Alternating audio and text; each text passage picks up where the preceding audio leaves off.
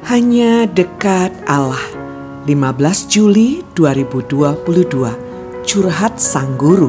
Lukas 22 ayat 14 sampai 16. Aku sangat rindu makan Paskah ini bersama-sama dengan kamu sebelum aku menderita.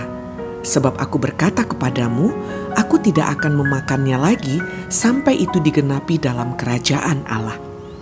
Demikianlah curhat sang guru kepada para muridnya sebelum kematiannya. Paskah merupakan hari kemerdekaan Israel. Uniknya, hari kemerdekaan itu dirayakan dengan cara makan bersama di tengah keluarga. Sejak kecil, setiap orang Israel telah ikut serta dalam perayaan kemerdekaan ini. Sekali lagi, ini bukan sekadar makan bersama di rumah masing-masing, tetapi makan bersama untuk merayakan kasih Allah yang telah membebaskan Israel dari tanah perbudakan di Mesir.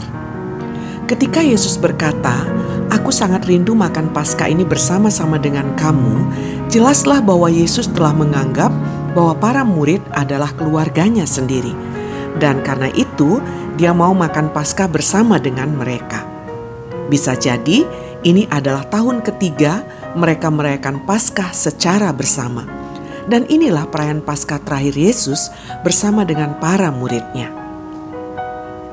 Dalam Alkitab Bahasa Indonesia masa kini tertera, aku tidak akan makan ini lagi sampai arti dari perjamuan ini dinyatakan di dunia baru Allah. Kemungkinan ini menunjukkan pada perjamuan di surga, dan Yesus memang tidak akan makan lagi karena dialah sang domba Paskah yang disembelih bagi penyelamatan manusia.